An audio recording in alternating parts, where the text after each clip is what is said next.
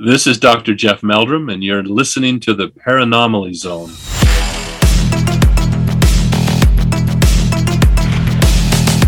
Look, I know the supernatural is something that isn't supposed to happen. It does happen.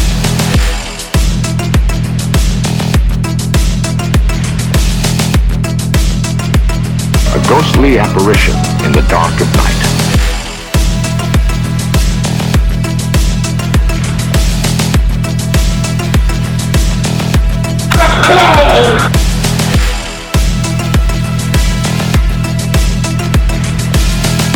Human sacrifice, dogs and cats living together, mass hysteria!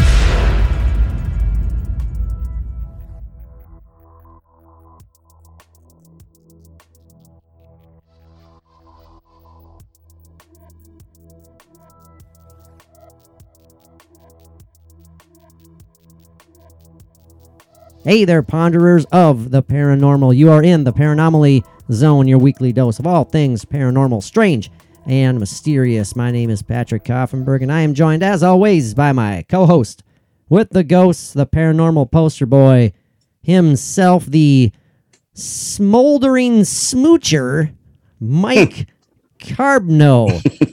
Smoldering smoocher. Yeah, the smooch bandit. The smooch bandit. You give him a second, he'll steal a smooch. Yes, that takes him just a split second, a blink of an eye. It's like, oh my goodness, he's yes. a Romeo on a whole different level. I was, I was. The reason I brought this up is yeah. because I was exposed to his romantic, uh, physical displays of love with his lady friend Mary right before we started recording this, and I was offended. And I already yeah. told him so, and I don't ever want to see those displays of affection ever again. Because And right uh, away, I saw the name Karen right across his forehead. Exactly. No, I'm just kidding. I'm Suck it up, Felicia. No, no, no, no, no. I'm good.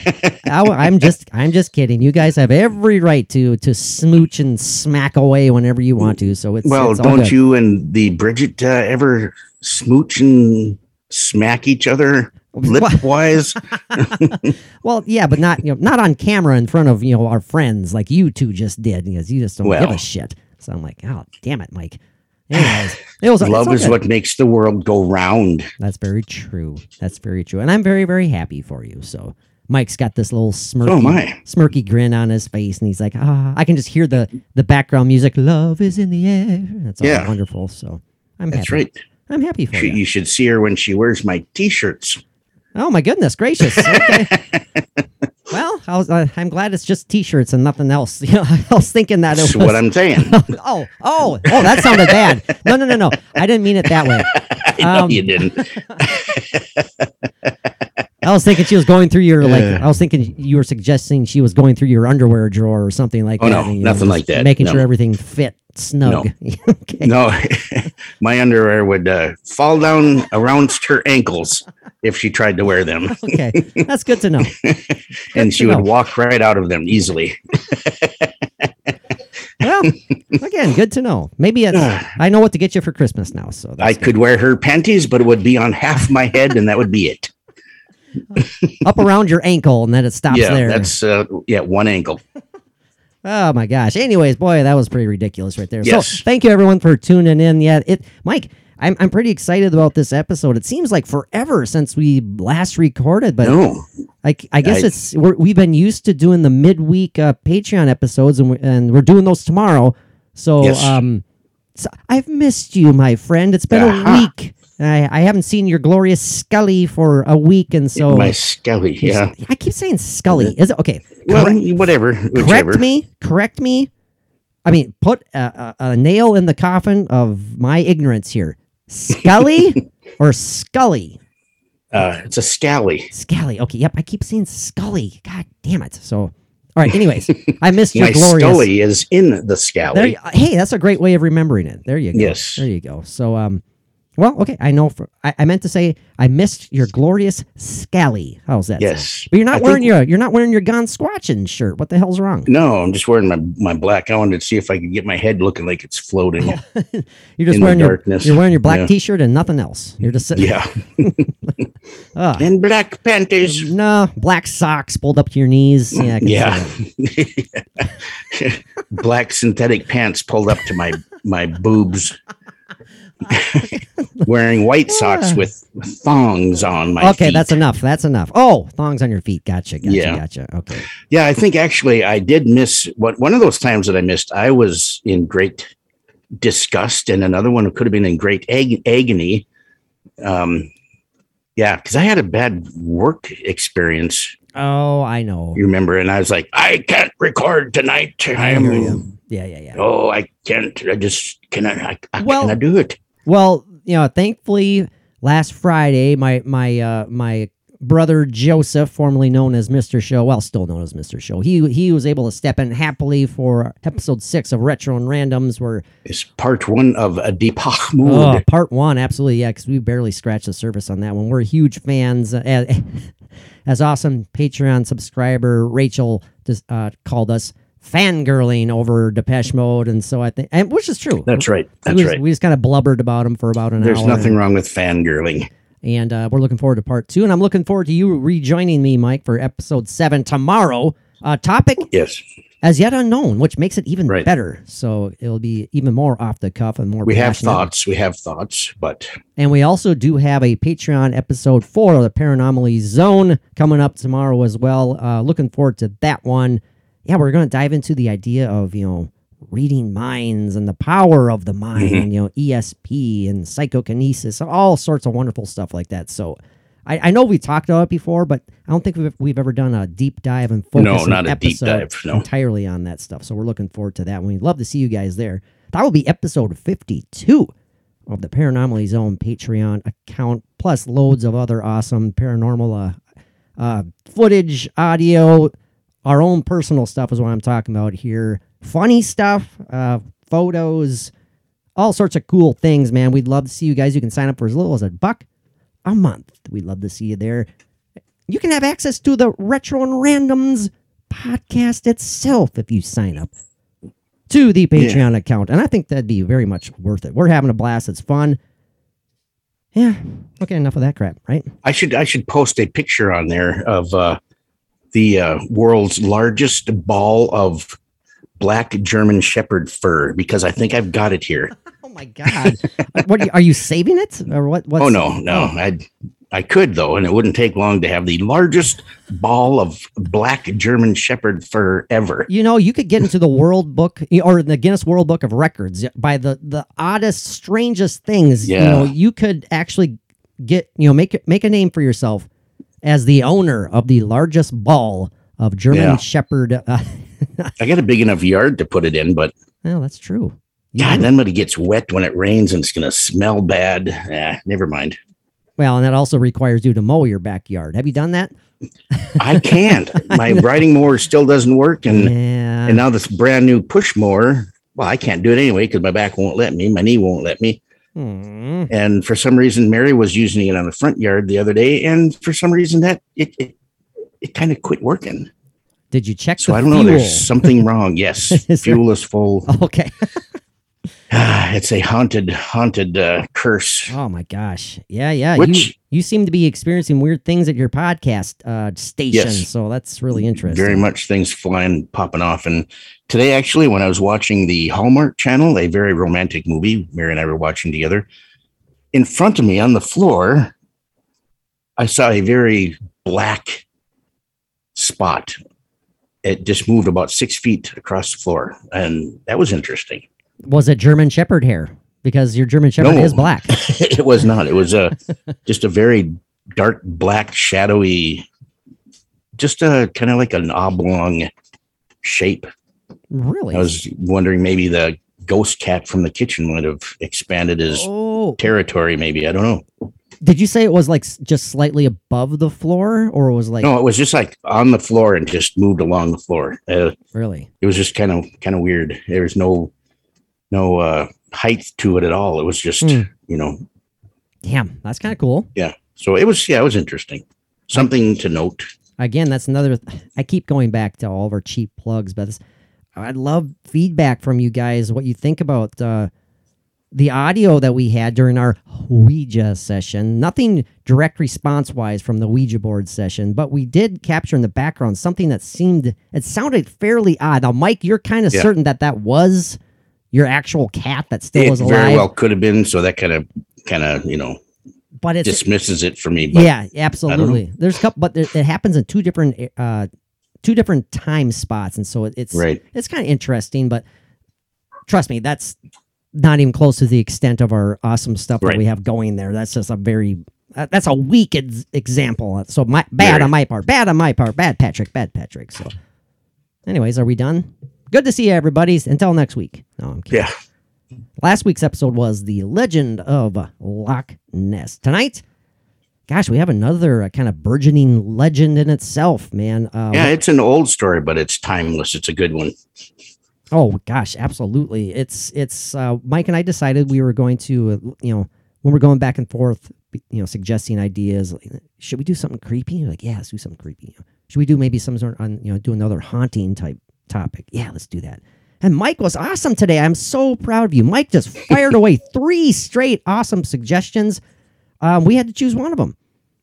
And we did, Mike, The Haunting of the Sallie House. Uh, I'm sure we've mentioned this before in the past. Oh, yeah. We would have had to have. But again, never done an exclusive episode solely based around this. Uh, well, you have to call it alleged haunting, but man, is there a lot of... I totally believe in this damn story, and that's saying something. Oh, absolutely. Yeah, it's it's it's terrifying. It's creepy. Um, I guess without any further ado, we can just dive into it, man. Um, yeah, absolutely. I'm now, ready. I always kind of start off with just casual questions. This episode for me, I well, this topic, I mean, this came to my forefront, my frontal lobe, I guess. uh, it came to be known by me after watching the Ghost Adventures episode on it. I, I I I profess my ignorance, and so I was going to ask you, was this something that you were aware of before it even became well-known after the Ghost Adventures episode? Or is it something that uh, came to you later on in life? Do you have any recollections of that? Well, I think I remember it going back to, like, uh, I know it was on a couple other shows, and that we'd kind of uh, mentioned when we were talking about it, uh, A Haunting, I think. That might have been the first time that I had heard of it. The television series. The sh- okay. The television on the series show, A Haunting. Yeah, yeah, yeah. Mm-hmm. And it, well, in two thousand fifteen, it was on Sightings. Oh, it was It was recorded on Sightings, the original Sightings, way back in the early nineties. I mean, early to mid-nineties. Oh, it would have been, yeah. Yeah, yeah, yeah. We'll definitely Well, maybe the Sightings or the A Haunting was twenty fifteen. I, you know, I don't. Can't follow my notes very well. I'm thinking well. A, a Haunting is definitely the two thousand fifteen one, I, I would say, Mike. Sure, yeah, I si- would believe that, that that's correct. Yeah, Sightings was way back in the day. An awesome show in itself. I love Sightings, that's for sure. So maybe yeah. I did watch it and I just forgot. I don't know, because I remember watching mm. Sightings back then. So yeah, you probably did did see it. I now. would think so. I would think so. So uh, I, I shall redact or retract. That's the word of the in the news lately, redact, and I won't go into why that's in the news, but uh, I, I, I shall rescind those comments because I don't know. Maybe I was aware and I just forgot. So I dislike words that have been made popular by the media. The the twats and the twits oh. and all that good stuff. Yeah, I know. I hear Newscasters you. that they come up with the word uh, uh, like bad players and things like that. Oh, I know. I know. You know, well, like for things like that, they just, you don't hear them until you hear it on the media. Then, I don't know. And people just kind of run with it, but hey, it is what it is, man. It is what it is. And I also, my gosh, bad on me. I actually, I misspelled Sallie on this one on my notes too. Good God. It's a S A L L I E. Yeah, I knew that. And thank God. I mean, I spelled it right on the, on the image, on the episode image. Thank God. Well, that's obviously all that matters. But on my notes, I wrote it down incorrectly. Oh, that makes me laugh. I spelt Sallie F R O G. That would be wrong. That'd yeah. be way wrong. Uh, off on species, off on all sorts of things. So uh, that's on you, buddy. Oh, bef- uh, before we dive into it, I have to do a cheap plug again for, not for me, well, kind of for me, but for um, a particular podcast. Shout out to uh, Alexia, the awesome host of Titanic Talk Line. I had a, the pleasure and privilege of being a guest on her uh, podcast last Sunday, guess, you know, talking, yeah, you guessed it, all things Titanic, because she was really fascinated with with my take, our take on... No, the, no, no, the, no, not our take. Hey, hey, I hey, had hey, the hey. great pleasure of not being invited. Hey, hey, hey, hey, now. hey, hey, hey, hey, now. Don't don't look at me. I stubbed my toe. You you represented both of us on the... I did. Uh, I did. Uh, I would have just been in, in the way... In, Anyway. Oh, my God. Now he's acting like he's crying. He's taking a gulp no. of water so he can prevent the, the gushing of tears. Yeah. Uh, anyways. But it was good, though, right? It was, it was awesome. It was awesome because she had come across our Curse of the Titanic, the Curse of a Titanic episode, and mm-hmm. she was fascinated by that. I Well, I shouldn't say fascinated. I hope she was fascinated by it, but she was intrigued and, you know, asked if I could appear on the show. I was like, absolutely. I love talking all things Titanic. It went great. It went awesome. I think the episode will drop in November, I believe. Uh, her podcast is hot, not hot and upcoming items. So uh, go and check it out. You can find her on Twitter at Titanic Talk Line, and you can go listen to me. If you can't get enough of my whiny, nasally voice, you can go listen to me sometime in November yeah. and chatting all things Titanic with her. So thank you listen very much to, to, Pat- to Alexia. That was great. Yes. Listen to Patrick with a, another guest on his show. It probably gonna, went better than, than when I'm on it. With are you, you going to stop? Are you going to whine yes. this whole time? I'm groveling. I mean, are you going? Uh, you made me feel bad enough for talking with Joe about uh, about Depeche Mode on Retro and Randoms. It's like, come on, man. Oh no, it's like isn't any, isn't that part of the deal? Is there anything else that I, I'm doesn't that make with? for great banter? Well, I guess you make me feel bad. God dang it, man. Ugh. Oh, the last thing, last thing I wanted to say real quick about the um, about you feel so made you feel so bad you froze up. I know exactly, exactly. Um, I did see something that Alexia just tweeted because she's at this Titanic Con right now and she's tweeting about it. And the last thing she tweeted, just like maybe fifteen, twenty minutes ago, was pretty cool. Um, on display there was the life jacket that Madeline Astor wore after John really? Jacob, after John Jacob Astor, her husband, placed it upon her as he led her onto the lifeboat, and of course he was not allowed to follow right. her. Um, that was on display, and she was allowed to touch it, and she said she almost burst into tears. It was so moving, and I was like, I need to go to this damn place. I, I can, bet that was pretty awesome. So, um, yeah, again, sh- had, had a good sh- time. Hope you guys mm, check that out. They should have had Missus Astor autograph it. Well, it would have been cool. I'm just gonna. I'm not even gonna comment on that. It's like, just give her one of those big fat Sharpies. uh, are you done? I'm done. Okay. Now, yes. All right. Uh, Anything else that you want that, that I'm, I can hurt your feelings with, or I have hurt your feelings with in the last week no, or so? No, don't want to talk about it. Oh, uh, so I have. I'm just okay. kidding. Let's go. We got uh, the Sallie House. The Sallie House. Yeah. Okay. Sounds good. Sounds good. If you're still listening to us right now, uh, God bless you. So, um, yes. Well, Mike, uh, did you want to did you want to kind of take the uh, the background story of this before we dive into all the, the alleged hauntings, or or how do you want to go about? Well, this? You know, it's a pretty simple background actually. Um, it is known as one of the most haunted houses in Atchison, Kansas. Yeah, that's where it's located. It's one of the most haunted houses in America, I thought, right? Yes, which yeah. is only like uh, nine hours from where we live, so we discovered. Mike Mike and I were sincerely, seriously talking about making plans to go down there. It's a nine and a half hour drive from yep. my hometown, so I think that would be maybe even closer for you. Um, yeah, not bad at all. Uh, um, we can go they down have self-guided, oh, sorry, self-guided tours. Or you can spend the night. Yep, that's what I would love to do. I don't. I yeah. want to get separate rooms, though, Mike. I refuse to stay in the same room with anybody. So, well, even now, in a even does, in the Sallie House, does that hurt your feelings too? I mean, I'm just wondering right now. Are, would you be okay well, with that? You know, hey, or, or did I, you need to like? Did you need the spoon while we're at in, at the Sallie House? Would that no, make you hey, feel better? Hey, I, I could take the uh, floor of the living room, and you could take the floor of the dining room or kitchen if you wanted to. Or you know what, we could just stay up all damn night investigating the frickin' oh, and investigate. That would be the, the most. Uh, that would be yeah. I wouldn't mind that at all. Yeah, one hundred twenty-five dollars. one hundred twenty-five bucks one hundred twenty-five per person. Woo, that was one hundred twenty-five kind of... bucks per person. Uh, that's November through August, uh, two person minimum. September and October, one hundred fifty per person, two person minimum. Man, but yeah, something that uh, I love it needs to be discussed. But uh, the house was originally built in the mid eighteen hundreds. Now I'd seen one uh, one writing where it said the the turn of the century, but then I'd seen more that it was in the mid eighteen hundreds. Which that's I what I had seen. The majority of it said it was. More, yeah. I actually found years that they thought it was originally uh, originally purchased by the original owner, Michael Finney. Um, right. The years that's not even nailed down specifically, but it says it's. They think it was purchased between eighteen sixty-seven and eighteen seventy-one. So right. that's that's the closest I could get to an actual date. Yeah, and uh, a doctor that used the front room as uh, an office space and also exam rooms, and they lived upstairs. Mm-hmm. Yep. Yeah, the family and uh, the Finney family.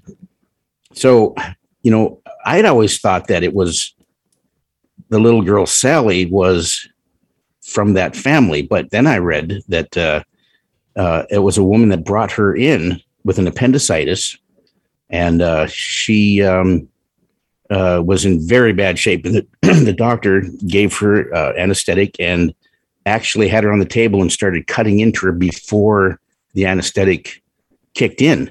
How awful is that? And she died right there on the table from that, and not and from this, the actual appendicitis. This was a six-year-old girl, right. six, six years old, who was brought there by her panic-stricken mother. And at this time, the house was owned by Michael Finney's son, Doctor Charles Finney. Mm-hmm. And, you know, he's a very prominent figure in this whole story, obviously, because he's the one who performed this emergency, I guess, appendectomy. And, um, and we're going to dive into some of the perhaps insidious uh, motivations of this man, alleged, definitely alleged, and why he was so quick to perform this surgery and to cut into this poor girl's body before the anesthetic even set in. But yeah, she just died of, how would you, I mean, it's, there's no real official explanation of her death other than she just died from such pain and right. shock. Uh, and it said in there that uh, so the, the last thing that she had seen was the face of this man torturing her, and she died. Yeah, because so, she would, I mean, what else could she believe? She didn't know what was going on. And all, the right. last thing she saw was, why are you cutting into me right now? Why are you hurting me right now? I'm, sc-, you know, she's screaming and screaming and screaming. Mm-hmm. And then eventually her screams start to fade. And as the story goes, you know, she turned pale and limp and died right there on the operating table, right in the guy's house. His, his, yeah. his, his now, was his office slash examination room in an actual basement or just on the first level? I, the front room was office space, and uh, and then it had said that the uh, um, exam room was around that, that floor as well. So main floor. Main floor. Well, the family lived yeah. upstairs. And they lived upstairs, yep. Yeah. yeah.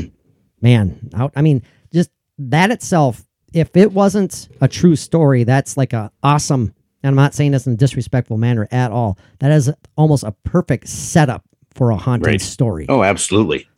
So if we spent the night there, I mean, I think we would both have to stay in that front room and exam area. Oh, gosh. I mean, if you could, if this, you can, for sure. Yeah, I guess I don't know the parameters of where well, you're allowed all to it, stay. All it said on the, on the rules was that um, you have to bring your own sleeping bag and pillow, blankets, whatever, because you cannot sleep in the beds or on the beds. Right. Okay. So anywhere else is fair game. And uh, it said you cannot use a Ouija board there. You cannot cook there. Um, you cannot try to clear the house of any spirits. That's interesting. That part right yeah. there. I well, mean, you know, that's that's part of the livelihood of this house, you know.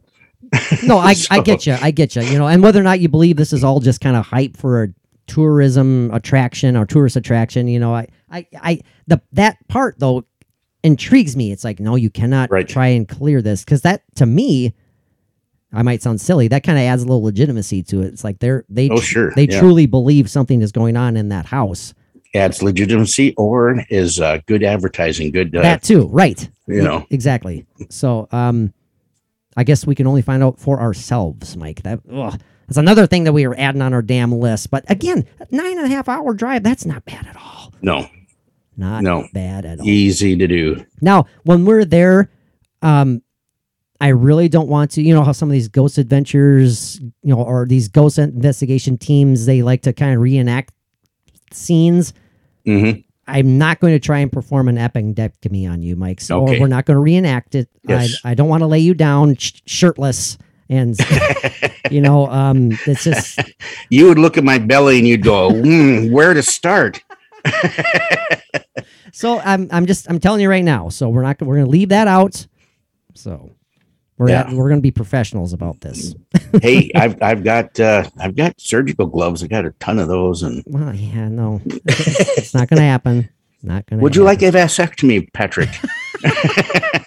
Just give me a couple beers. I'll be okay. I ain't, I ain't touching your balls. I don't care if I got gloves on or not. No, nope, and I thank you for that. I thank you for that. So, um, yeah. Anyway, now, well, first, you know, moving on here. Yes, first we have and a foremost, lot to discuss here. First and foremost, think about Mike. Just the the powerful imprint that this, you know, at the very oh. minimum, the residual imprint that this would leave or could yeah. leave. Oh, yeah, you know, it'll never, it'll never leave it. Uh, it'll never be gone. It's just that imprint will always be there. And that's not to say that that's all this haunting is, because no, this is a Absolutely. very, very active uh, haunting, very physically destructive haunting mm-hmm. in a lot of manners. Um, very creepy. Definitely an intelligence is happening there somewhere. This is an intelligent haunting, in my opinion. Mm-hmm. Um, But again, I think we've talked about this too, Mike, where we it, there definitely can be both intelligent and residual in the same locale. Oh, absolutely. I totally believe that. So, like, you know, perhaps if someone does claim to see, like, the apparition of Sallie, that maybe could be a residual, you know, that mm-hmm. could, or, or, or any such thing. But obviously, all these interactions and um, leans more towards the intelligent haunting. Well, the physical attacks. I mean, there's there's yeah. uh, definitely thought and uh, um, just meaning, you know, direct meaning to, behind all of that. I'm just looking at my wonderfully professional notes. Yep, and here we go. Right here. There they are, my professional notes. Um, I wrote down a ton of stuff, ap- ac- actually, and it's quite sloppy, as usual. I actually do have very, very nice handwriting. Not when it comes to writing down notes for the podcast, because uh, I'm going one hundred miles an hour when I'm doing it.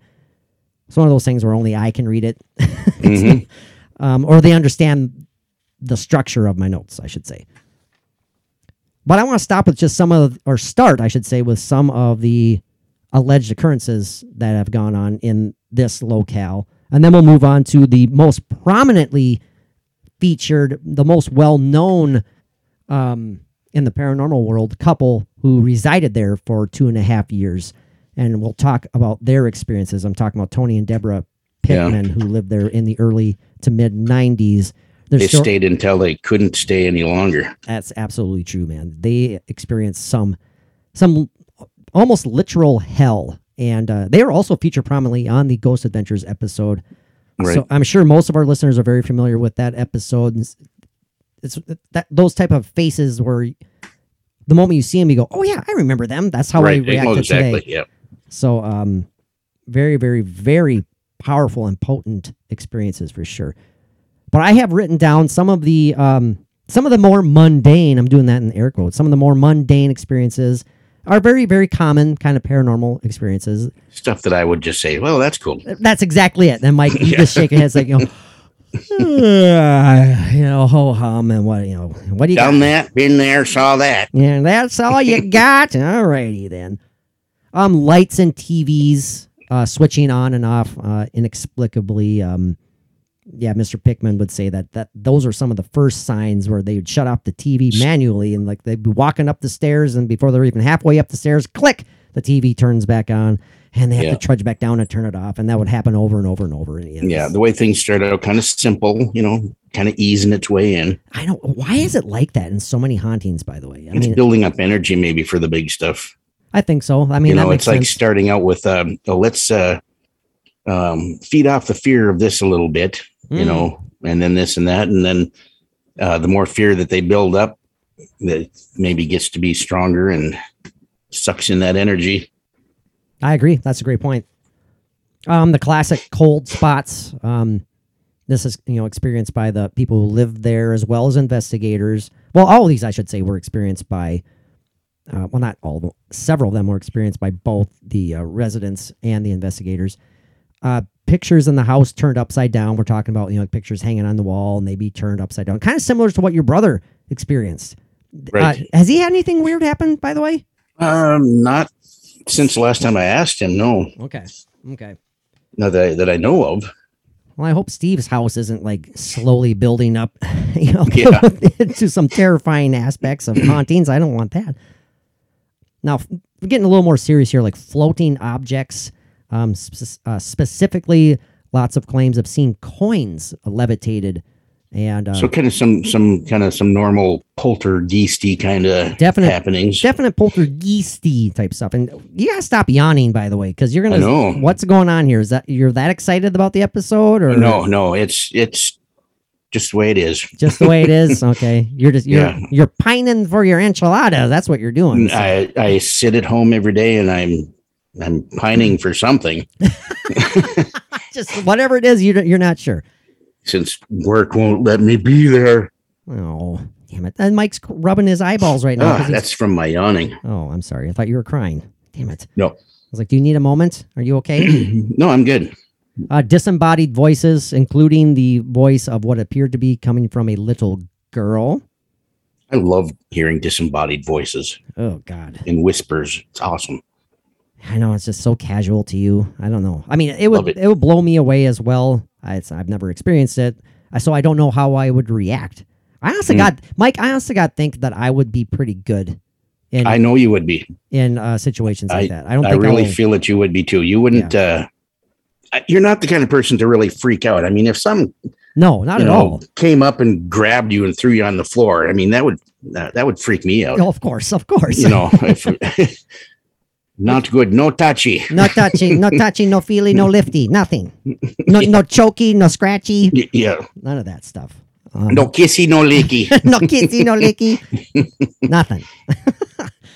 um, lots of activity with toys in the house because you know, yeah, Sallie. Particularly speaking of the t- you know Tony and Deborah Pickman because they had a, a newborn child mm-hmm. um, at that time, and so they had a nursery and a lot of interesting activity going on in the nursery when it comes to like the teddy bears and the toys in the room, and, and again that kind of lends uh, credence to the idea that, uh, that there's a little girl haunting the right. house. Well, and then what I had read in some parts also is that uh, um, Sallie was known to uh, um, play with other children that were uh, living in the house over the years and over the decades. Yeah. You know, I don't know if that's true or not, but that's, yeah. Now, the last thing I saw that, well, obviously it, it's vacant now and it's used as a tourist trap of, of, of sorts, but were, were Tony and Deborah Pickman, were they the last people to ever live there? That I'm not uh, sure of. I'm not sure either, but, um, ah, that's a good question. I yeah, I guess um, I listeners, do any of you know if anyone owned it after nineteen ninety-four? I'm not sure, or, or anyone rented it, I should say, because right there's yeah. another there's interesting stories about the property owner Mike, who was a total skeptic, and he experienced some really weird, creepy stuff that we're going to get into. Mm-hmm. Um, more kind of classic haunting type uh, type situations here. Doors opening and closing on their own. I mean, that seems to be very common. Uh, the doors also locking and unlocking. Uh, randomly mm-hmm. on their own. Very, very, very common. And, and again, you know what? Sometimes when I really think too hard about stuff like that, I'm like, what, what, what's the purpose? What are they doing? What are these spirits doing? Are they, or do they even realize that they're doing anything? Right. Well, it could be something that they're used to doing during their lifetime, you know, that they gravitate to doing things, or uh, it might be even just a, an attention getting yeah. thing, um, or uh, messing with somebody in general. I mean, You know, I mean, if they see coins or whatever floating through the air, what are they doing? They're going like, yeah. you know, you know, like, look at me. I'm floating by myself. This yeah. coin, this is me, a penny. Yeah. Well, you, you know, know, that that kind of, you know, I like that. I like that, you know, as you're kind of being flippant about it, but I like that idea because it, it's, it lends to the conversation of the differences between these hauntings. Like, are they aware that they are, mm-hmm. you know, like you said, are they aware that is, is something holding that penny in front of the person going, hey, look at this, right, look at exactly, this. Or, yeah. Or are they just in that other dimension? Are they just playing with pennies, whatever, in that other right. dimension, you know, not thinking that they're showing off to you yeah. or me or whoever's living there at the time? You know what I mean? Yeah. It could be a thought of uh, um, uh, an intelligent thought of, well, I'm just going to take this uh, pocket full of change and I'm going to set up here on the mantle. Right. And absolutely. It, and it happens to be seen by, you know, somebody living. The same thing with locking and unlocking doors, I mean, or closing doors. They could be going to bed, and that's, you know, absolutely that's, that's in their absolutely. Other dimension. And like, oh, I oh, I gotta lock the door because I always lock the door when I go to bed or something like that. You know. Yeah.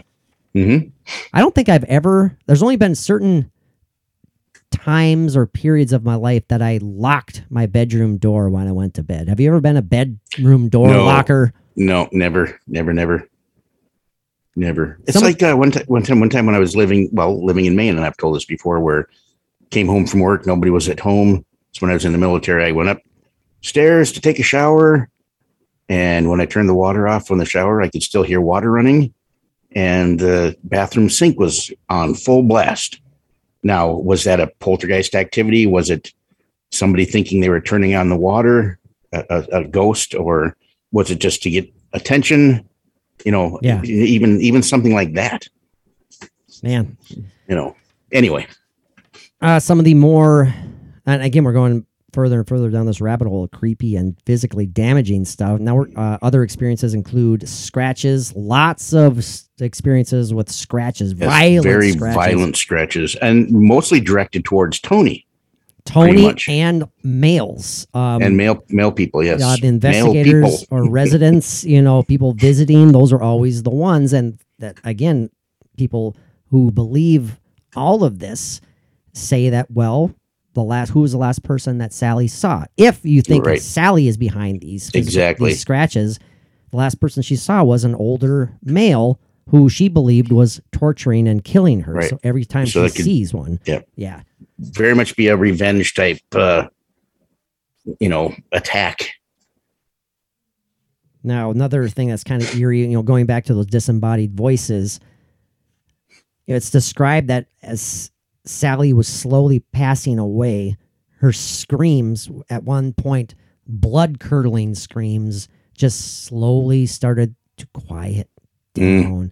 as her spirit left her. It's just, that just...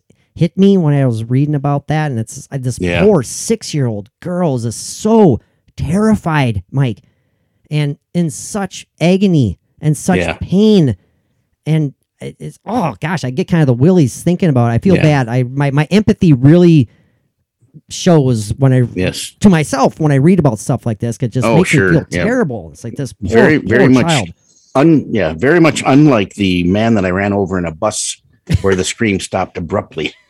And Mike didn't give a shit. No, he just kept on. Oh, I going. did, I did, but I know he just kept on. We going. were briefed. If look... anything ever happened, keep going. Just keep going. I know. I know. That was I a different country. I didn't mean to giggle, but just well, you, it was the way was, But anyway, the way um, you said that, Mike, but, was just. I know. I couldn't help I, but laughing. It's taken me many years to be able to deal with that. But anyway, you know, like if we're staying there and we're we're just kind of like sitting in that front room, and and even faintly hear that, where it's like oh, if you heard man. it full blast, it would be curdling, blood curdling oh. screams. But if you just hear it like like there's a, a veil between us and that scream, but it's thin enough to where you can hear it mm. screaming, and it's so so violent screaming, and then it fades off. Yeah. And then knowing the story, and then right there, that would prove to you that yes, that's how it happened. Man. Exactly as explained. Oh, I think I would get emotional. I mean, I wouldn't. Oh, absolutely. I, I wouldn't break down, but I would feel it. You know what I well, mean? Well, you very well could break down. Look at how people yeah. that go into and they're That's sensitive true. that they they feel these things and they do break down. It's not their fault. It's something that they would never have thought that they would have done, but That's the emotion true. gets so high, and you're feeling emotion from that that event. You know, you can you can react to that. I yeah, I shouldn't say I. I I don't know if I would or not. I'll I'll put it that yeah. way. I mean, there's no way I could say I wouldn't. Um, it, yeah, it's ter- it's it's tragic and terrifying for sure. Uh, some of the more spe- uh, specific experiences, and we're talking basically about the experiences of the owners or the renters. Sorry, Tony and Deborah Pickman. Again, they lived there for about two and a half years. They're the most prominently featured uh, renters, residents of this locale. I believe they moved in in nineteen ninety-three. Maybe it was nineteen ninety-two. But they were, again, they were there for two and a half years. Mm-hmm. Some of the ex- first experiences, as we said earlier, you know, started kind of innocuously, uh, kind of seemed fairly harm- harmless, but moved into the more severe and terrifying experiences. And this isn't just uh, this isn't just them solely who experience stuff like this. Right. Their neighbors experience some pretty darn creepy stuff here. I want to talk about that real quick before we dive into uh, Tony and Deborah Pickman's experiences. Their neighbor, and, and forgive me, I, I forget to uh, I forget her name. I didn't write it down because I'm a bad uh, podcaster. Um, she was talking to the camera crew, the um, investigative team on a Sallie House documentary, and she was uh, sharing a story of her then young son, whose bedroom window actually faced directly towards the Sallie House. And her young son was like just out of laying in a crib age. She had another child who was still in a crib. And repeatedly, this child would wake up terrified at the same time. You always hear about stuff like this. You would wake about... Wake up around two or three in the morning, the same time every night, you know, terrified, screaming, and saying that there's like, you know, there's a monster here, there's a monster here, there's a monster here. And uh, it got to the point where it, it she couldn't take it anymore after one specific occurrence, where after waking him up, and he pointed towards the ceiling and he said, "Mommy, the monster is on the ceiling. Monster's on the ceiling." She described it as, as I just wrote down here, a large black mass that could fly in, you know, he's this little kid, saw this large black mass flying in his room, landing on his ceiling. No, it wasn't just a massive bat or anything yeah, like that. No. Because I know those all too well, as longtime listeners know. Um, landing on the ceiling and refusing to go to sleep and terrified. And again, I... or I tend to believe children's stories so much more than someone who is mm-hmm. trying to manipulate you, you know, or someone who has an agenda, or just someone who's trying to create a a scary story for the hell of it. When you you can see a sincere terror in a child's eyes, oh, and right. in their voice. Absolutely. Um, the same woman, the same mother, was actually invited to be a part of an investigation, featured in the Sightings investigation, I should say. And we're going to talk about that a little bit more as before the episode is over. Long story short, um, after the first night of investigating down in the basement, she refused to enter it after the first night because, guess what, Mike? Out of nowhere, a brick was thrown at the crew. From where? They do not know. But upon looking at and studying said brick, it was they couldn't figure out where the hell it could have been coming from inside the basement until they realized it actually came from outside, because it had like uh, soil, and uh, it looked like it was something that may have been buried around the uh, the base of the house. You know what I mean? Like part of yeah. the foundation, maybe. Mm-hmm. But it came from outside and was thrown at them from, they assumed, from the top of the stairs. And that happened not once, not twice, but during every night of that investigation, this brick was thrown at them.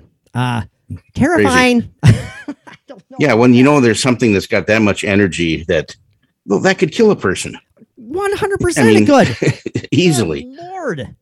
That's uh, slightly more than nefarious. That's damn right. That's downright evil. Yeah. Damn right. At the very least, it could break your toe if it landed on your toe. Or stub it. Yeah. Yeah. Don't blame me.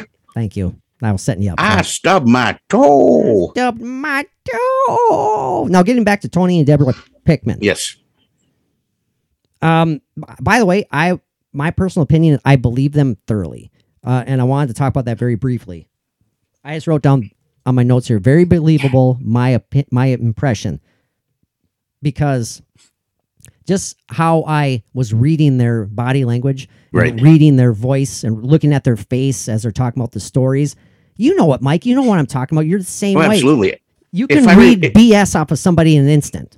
Absolutely. But, and I also remember, too, if I'm correct in remembering this, that Tony at first he didn't want to be a part of this on-camera thing or yeah. be be acknowledged that this thing was happening. I think at first they had his face even blurred out. Blurred out. Yeah, it was something that they, well, they're from a small, it's a small town, and they were really concerned about, you know, how they would be looked at, how people would right, treat them, right. you know. Um, they didn't want to be known as the nutcases and from the small mm-hmm. town, you know. And I yeah. get it. I totally get that. Um, yeah, but very believable. I just, I got a vibe of legitimacy yeah. from them as they talk. Oh, absolutely. That they share their you story. Could, you could, you could see the fear as well. I oh, mean, God, yeah. there was, yeah.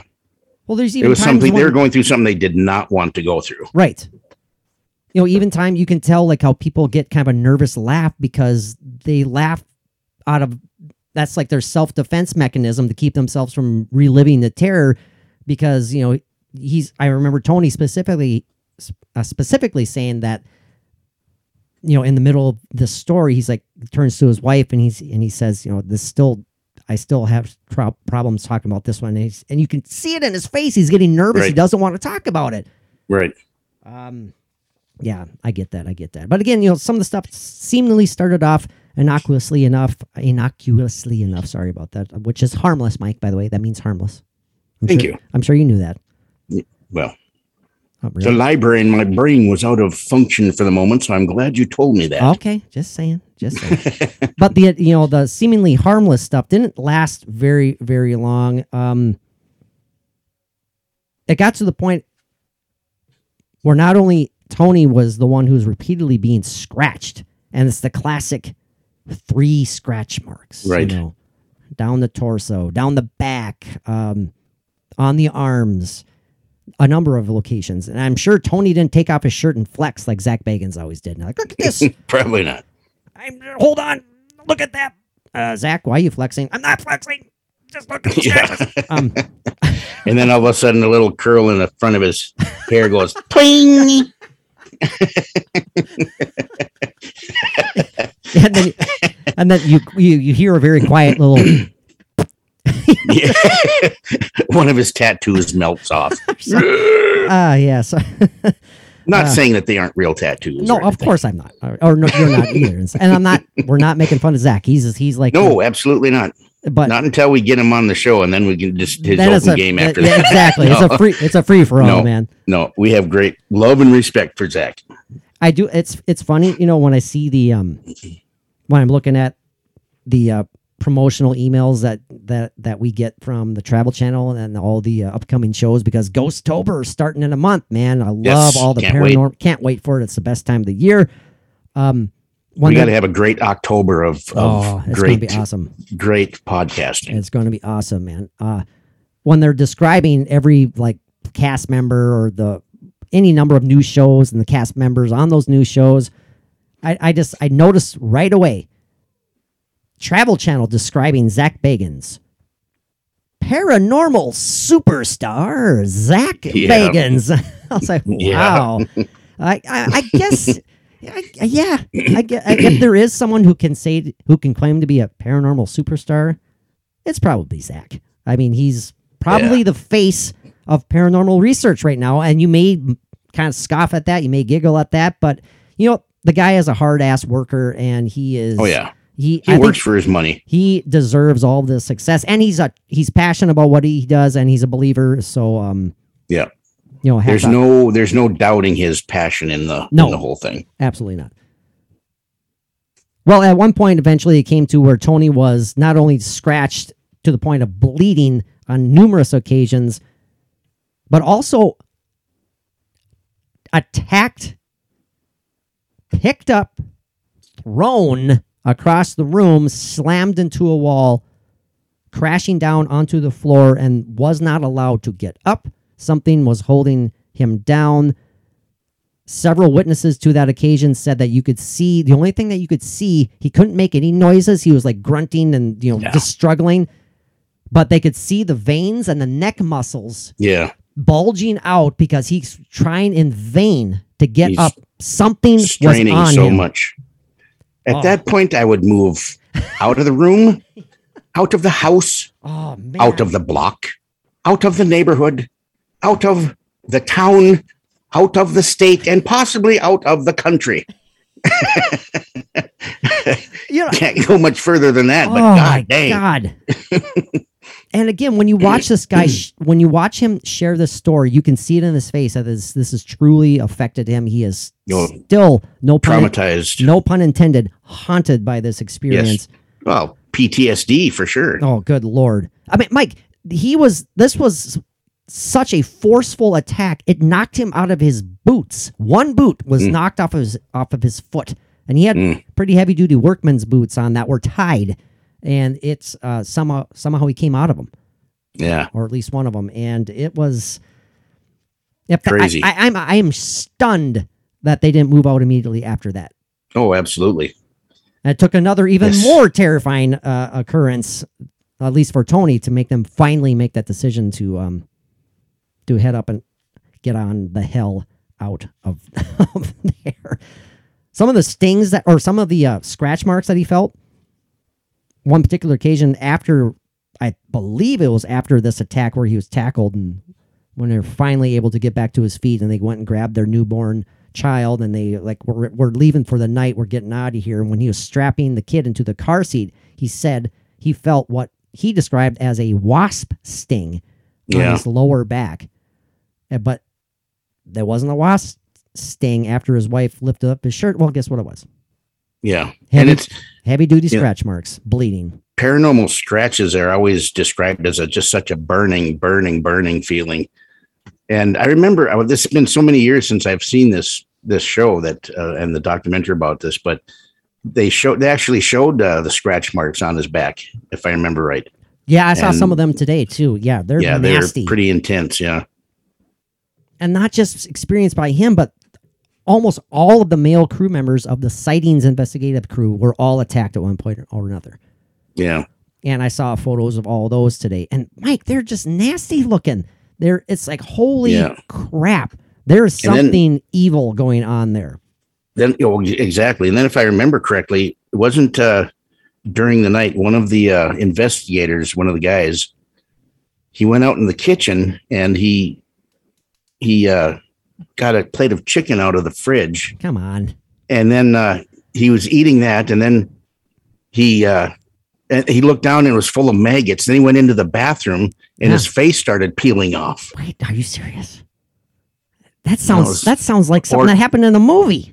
The movie. Oh, oh, Poltergeist, the first one. Oh, damn it, Mike. Oh, God, you had me rolling there for a second. Oh, yeah, sure I did. Well, you know what else happened? What? I heard that, that that female psychic who was there at one point, her head spun around and she puked green yeah. puke all over the entire investigative crew. So that was uh, yes. And then she said, "This house is clean." No, clear, clear. That's what she said. Yeah, something, something like that. But anyway, Sallie, though. Okay, now have you in your research did you find where um, she was brought to the doctor with this appendicitis and? Uh, her mother brought her in to be operated on and to be checked. And it was said that it's a possibility that Sallie was actually the child of the of a man and the um, African-American housemaid. Wow. I actually I, read that in some research. No kidding. I, I That's yeah. news to me, man. That's news to me. So I don't know. Yeah, I don't know. That's really interesting. Yeah, I just was wondering because I, I did read that, but I wasn't sure. I mean, because I had never heard that before. No, I I yeah, I still have yet I've to hear it until just now. That's pretty interesting. Right. And also, one other thing is that uh, isn't there a cemetery like close by or across the street from this house where they actually found Sallie's grave? Again, I did not know that. That I had heard a long time ago. That's something we could do some research into because I believe wow. that they found her grave. Yeah. No I could kidding. be wrong. It could, I could be, you know, mixing it up with another story. You know, how many stories hmm. that we research and read on, but um, yeah. yeah. I mean, there's I a, there's think, a lot of lot of stuff out there yet to be learned of this story. That's oh, for sure. sure, man. Absolutely. Uh, wow, that's really interesting. We definitely have to do some some searching into that. And like I was saying earlier, um, well, I think it was off air, but uh, the Kansas Paranormal Group that originally had done the investigating. While they had still lived there, uh, Tony and um, Deborah, Deborah, Yes, Tony and Deborah, when they still live there. If that group is still together, that would be awesome to get them on. That's a great idea. And to, to actually hear from them what they went through. Ooh, I like that. You know, investigating that that house. That's a good idea. And if they think it would be a good idea if we took the offer up on going there and spending a night. Well, mm. would we um, would we listen to their advice? Would we heed their words of wisdom if they said don't go there? Oh, probably not. Probably not. That probably make us want to go there even more because uh, that's yeah. how we are. Uh, some other uh, experiences that they had during that sightings investigation, Mike. So we're we're coming up on an hour here, and I know you want to go eat your enchiladas. Um, well, I got to be doing what I'm doing right now. No, I got you. I got you. They'll be there. But again, you know, when um, Sightings investigative team went there, because obviously it was going to be featured on several episodes of Sightings in nineteen ninety-four, but they wanted to find out for themselves. Some of the stuff that they experienced is truly terrifying and bizarre, and just really, I, well, we have to talk about it just to um, get, well, I want to get your thoughts, Mike, and I'd love to hear feedback from our listeners. A burning teddy bear was often seen where it was smoldering. Flames mm. would every now and then come out of the teddy bear's head. Mm. Um, and this is kind of related to the um, occurrences involved in the nursery with all the teddy bear stuffed animals, where Tony and Deborah would have all of their child stuffed animals set up on the shelf or like a, a window shelf type thing. And they would, after putting the child to sleep, when they were walking down the steps, the bedroom light would flick on. I'm like, what the heck? We just shut the light off. So they go back mm-hmm. up there. This is a matter of seconds. And all those teddy bears were sitting in a perfect circle. That's right. On yep. the floor. I remember that. And they're, I mean, again, terrifying, but they looked at each other and said, okay, something's weird. Something weird's going on, but we're going to try and just move past it. And they put the teddy bears back up on the window shelf, do the same routine, shut the light off, go down the steps, bling, light turns on. Happened yeah. not once, but twice. Those bears sitting in that damn perfect circle. Yeah, and I wonder what the if there's a significant meaning to that. These in a perfect circle. Yeah. You know, that, that could almost seem like some kind of a demonic ceremonial thing. Yeah. Oh, God. No kidding. You I just know. got the chills when you said that for some reason. Yeah. You, you know what fact, also gives me the chills too is because that, that reminds me of that instantaneous type of paranormal physical activity. It reminds right. me of Poltergeist, the scene where um, sure. Jo, Jo Beth Williams, I can't remember her character's name, but Jo Beth Williams is in the kitchen, and you know she's at one point she turns her back, and when turning around, all of the tape, the yeah. the table instantly. chairs instantly are all resting on top of each other. Yeah, that. blows me yeah. away if that is actually possible, which I think it is. But I believe so. Because again, you know, time and physical restraints do not exist in that realm. So it's, I mean, that, yeah. that to us, exactly. That's to us could what, what could seem like an instantaneous occurrence could actually be something that we just absolutely do not yeah. understand anyways. But go ahead. Time sorry. is a totally different, uh, different animal. Absolutely. Uh, I had also read something about uh, um, there were candles that would be mysteriously burning, and there would be burnt finger marks on these candles. Oh, now that's what it said, but now I don't know how it'd be, would it be like fingerprints that were melted into this candle or burnt in, or how would how would I don't know how you'd describe burnt finger marks on mysteriously burning candles. Damn, that's interesting. So like the finger, the obviously like the fingerprints, like you said, right? Hmm. I don't know, man. I, and it's interesting that you brought up the candles because I also found something where they would discover new candles that had never been lit, ever been lit, that had the burnt wick on it and wax was building up as if it was it had been melting, but had never, ever been lit. They were still brand new candles that somehow wow. mysteriously appeared as if they had been lit. Hmm. Yeah, that's strange. Wrap your head around that one for a little bit. Hmm. Yeah, it's crazy. But anything's possible. Um, one, the, the house is being investigated again by a medium slash shaman during the Sightings television show investigation. Not only did they find that teddy bear, again, this is all alleged, the teddy bear with the smoldering head, the flames mm-hmm. would kind of flicker out of the head. They also found a smoldering rose that was, upon closer examination, appeared to have been to have been burning from the inside. Right. Yep. I remember that now that you mentioned it too. The outer petals, perfectly fine. Yeah. Perfectly, yeah. Perfect condition. Everything else from the inside mm. was smoldering. Uh, well, it was just whoa. because there is a firefly that was inside of it nesting. Okay. Bad joke. That was a very bad joke. Wow. Well, now that you said that, now it's like that. Maybe that would be like an easy prank. Could you like, could you take like a wooden match and and just kind of shove it in the very middle of a of a mm. rose and? But then you'd have to get in there to light it, and I don't know. It's uh, don't know. it's that would be too much work. Well, what I'm saying is like it, you would light it already, and then you would shove oh, okay. the flame into the middle of it. I okay. See, I, well, it could be done, but of course it could be for, pranked. Yeah, yeah, of course, I know. Yeah, but for what reason? You know, I don't know. Well, Mike, before we run out of time, and we uh, let's talk about the idea of or the notions of who we think is actually haunting this place, if it is true. Um, Because a lot of people believe that is not Sallie necessarily, the ghost of Sallie that is haunting it. Um, some believe it is actually the ghost of Doctor Charles Finney himself, who others mm. also claim could have very well been affected by demonic attachment. Do we think mm. that something demonic is going on in the Sallie house that is affecting everyone who resides in the locale? Do we want to go as far to say that the land itself is haunted in any number of ways? The reason, yeah. can I say this really quick? Because the reason I brought that up, that question up, again, I say it a thousand times. During the sightings team investigation, the property owner who was renting the house out to Tony and Deborah Pickman, a former police officer, lifelong skeptic, um, upon he had to sign a lease for the sightings team to come and be able to investigate and, and any norm, any number of things. We all understand why he had to do that. He didn't believe anything, he, but at one point he's like, "Well, I'm just going to go into the house and I'm going to start talking because I want to see what this is all about." And he basically spoke out. He said, "Sallie, if you're here, you know, let me know. Uh, I'm going to leave my, leave you my phone number. If you're here," and this is his story, "if you're here, I'm going to leave you my phone number. I want you to call my house, ring it two times, and then hang up." And according to him, a skeptic, the very next day, twice his phone rang. Two times his phone rang, rang twice. The second time when he answered, or the first time he answered it, there's nothing. The second time he answered it, all he heard was static. And he said that that absolutely freaked him out.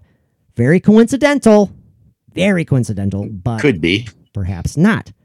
Quickly, mm-hmm. quickly. And then another experience that he and another member of the crew experienced were, after a day of investigation, for whatever reason, they decided to drive past the house later on that night to see, let's go drive past the house. Let's see what's going on there, to see if there's anything interesting we can see from the outside. The moment that the car drove past the house, the man's lights in the car went out.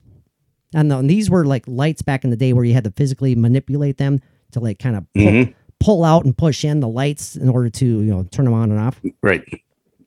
Well, they turned off when they were with close enough to the house. And when they got far, far enough away from the house, well, guess what? You can figure it out. The lights turned back. They turned on. They decided to drive past mm. it again. Not the lights this time, but the dome light came on out of nowhere. The moment they got far enough away, the dome light went off. And in, mm. I mean, say what you will about stuff like that. Uh, it's their story versus everyone else. I get it. But judge for yourself. I believe that guy. When I was listening to him tonight, he seemed like he was legitimately creeped out by it and he couldn't explain it. And like I said, he's a lifelong skeptic, former police officer, and he had weird things happen. So. Yeah. Well, there's a lot that can be said about it and a lot that can be um, put on the side of, yeah, that could very well have happened. Now, Mike, wh- you know, what, what are your vibes about this, Mike? What, what, what do you think is going on? And we're not experts here. Everyone knows that. You can tell the moment you tune in for five seconds that we're not experts. Exactly. Do you think there's something uh, demonic? Do you think it's Sallie? Do you think it's the doctor? What's going on? I, I don't think it's demonic, even though I, you know, it's not just because I'm not a big, big thing with the demonic, but, um, he's not a big you thing. Know, yeah. I ain't got a big thing for the demonic, but anyway, uh, you know, there's a lot of tragedy, a lot of extreme traumatic energy that was released in this house, and who knows how much more besides that that we don't know about. Um, what other things did this doctor have to do in this this makeshift clinic, hospital, whatever, that left even more traumatic energy. Um, you know, the lady that's supposed to be haunting there is that the mother of of um, um, Sallie that is looking for revenge. Is Sallie looking for revenge? Is the doctor there stuck there because of what hand he had in this whole thing with Sallie? You know, there's a lot of reasons that this could be just a very, very uh, um, legitimate haunting based on tragedy and uh, and uh, extremely heightened emotions that have just carried on and are still there and will always be there. And potential evil. Right. I mean, if this is something, again, if, if it's something that is in that house that is physically affecting those who live within it, let's say it was a, there's something demonic going on there and that attached itself to the doctor and caused him to perform this emergency oh, sure. surgery. Oh, that, for, yeah. And, you know, maybe the doctor himself was a haunted individual, but maybe yeah. he was also, I'm not suggesting anything. I don't want to say anything bad about the Finney family or the Finney lineage, you know, but maybe this was a doctor who was haunted in any number of ways. Right. Um, maybe he was truly just an asshole. I, I mean, I yeah. don't, I didn't know the man. There's so many potential reasons and explanations for this, which I think is what makes this even more fascinating because yeah. it makes you wonder. It makes you think. Right. Everybody has their different take and their different opinion. And you mentioned another, uh, well, maybe you didn't mention it, Mike, but the final straw that broke the the uh, cliched back. I was waiting for you to mention that. Was um, what seemed to be like a nightmare that, that Tony experienced. Macy seems to be. Yeah, I can always tell when Macy's anxious for. I think she senses when the episode's about ready to end. I tell you, as soon as we barking. sign off, yeah. as soon as we sign off, and I move my microphone away, she is on me yeah. and licking my face and like she's sensing like, it from you. Yeah, doing the whole Lassie thing, jumping down and looking back and barking at me to come and sit with her. I know. That's, so anyway, um, the, the the the paranormal experience that broke the the ghostly back for Tony and Deborah uh, Pickman. I'm not I'm not making light of it. Was what Tony described as he thought was a nightmare, but they ended up realizing that it was an actual experience. Is when the, he and his wife were trying to sleep. His wife was asleep. He was not, and he was looking out his bedroom window when he described, he saw what he described as what appeared to be dust particles forming slowly through his window. Um, like the streetlights were shining through the window, and so he could still see like these dust particles forming. And they started to get darker and darker and dark, darker until they formed a mass. Slowly but surely, this mass turned into a free-floating apparition of a woman. Mm-hmm. Um, never seen her before. Absolutely creeped him out. The woman floated over to him. Started to, oh, I'm getting kind of creeped out by just saying this. I don't want to say mumbled, but quietly but clearly stated, "I'm going to," and then boom, reached out right for him, reached out an arm for Tony towards his neck until he like could not move. He was trying to scream. The classic nightmare situation where you cannot make a noise. You cannot scream. Very night terror-ish, you know. Very, yeah, night um, that paralysis. Oh, night paralysis, sleep paralysis. Absolutely, yeah. man. Um, was he having a sleep paralysis experience or was this paranormal? Either way, that was, they couldn't take it anymore and they finally moved out after that experience. Yeah. Well, even if he was sleeping, it could have been a dream attack. I believe you can be right. attacked in your dreams while you're sleeping. Oh, we talk about we, we could astral project in our dreams. Exactly. Why could why could we not, you know, interact Absolutely. with others? People say that we can supposedly talk with the spirits on the other side while we're dreaming. So why not, unfortunately, yeah. be attacked by them? Oh, I don't yeah. And then this, uh, you know, I'm going to, and then attacking. It's like, okay, on the count of three, and then on two, you know, like oh. rip, rip the the. That's the uh, uh, duct tape off of somebody's mouth or something like one, two, bang. You know, it's just, I don't like that. What happened to three? Right. Exactly. That's right. You're supposed to give me an extra count yeah. there, man. yeah. I don't like Ugh. that. That's terrifying. It's a ter- that's, that's terrifying. It, very terrifying. Uh, f- uh, final example here was another investigator who experienced, who said that she claimed, oh, Tony also said he, He actually encountered the the apparition of Sallie, which absolutely terrified him. He just arrived at home. He was g- grabbing some, um, some orange juice out of the refrigerator, pouring himself a glass of orange juice. So he turned around, and right standing by the little island, the kitchen island, all of a sudden out of nowhere, this young girl was there staring yep. at him, looking terrified. He said that she yeah. looked terrified. Right. And yeah, that's right. And there was a drawing made of her, actually. Yes, absolutely. That uh, you know, just a very cute, innocent looking little girl. Uh, it's yeah. it's uh, it's it's um it's terrifying. Finally, the last one, I thought it was the last one, but the another one I wanted to throw out there was a, a female investigator said that she saw the apparition of the doctor of Doctor Mm-hmm. Charles Finney. She also claimed to hear his disembodied cackling, laughing voice alongside mm. the voice of a young girl who was saying, "I'm sorry, it's a trick. It's a trick. I'm sorry." This is what the young girl was supposedly wow. saying, followed by the doctor's cackling laughter. Wow. I wonder what that means. Was that like an oh. intelligent message that was... That's what they were suggesting in that documentary, is that they thought that Sallie was trying to warn the investigators of something. Ah, um, I see. And, you know, I don't know why she felt the need to apologize, you know, saying, "I'm sorry, it's a trick. It's a trick. I'm sorry." But man... terrifying. Yeah. That, that's creepy. I, you know, throughout the whole thing, I don't think Sallie was the uh, malicious spirit in the whole thing. I, I don't think I don't get that vibe either. I really don't. Yeah, I mean, that was, you know, it was it came across as that they were trying to, you know, suggest that that oh, Sallie's attacking and everything, and Sallie's this little demonic little girl or whatever. But I don't think she was the malicious one. No, she's a tragic victim. And exactly, you know, you know yeah. unfortunately, I, I hope I hope that she is at rest. She is at peace. Uh, somehow, I would. Uh, it's very sad to think that she would maybe be trapped there at the site of her death. Yeah. Uh, well, we have to go there and find out. Nine and a half hour drive. I'm down for it, man. Again, I'm not yeah. gonna. I'm not gonna pretend so to give you. I. I'm not gonna pretend to give you an appendectomy. So don't get excited about that one. Um.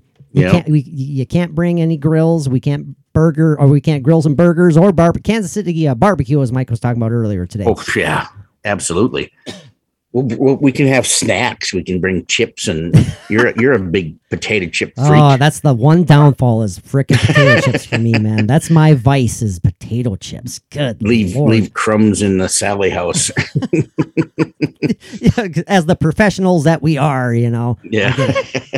Did you say Kansas City uh, barbecue or Kansas barbecue? I can't remember what you said.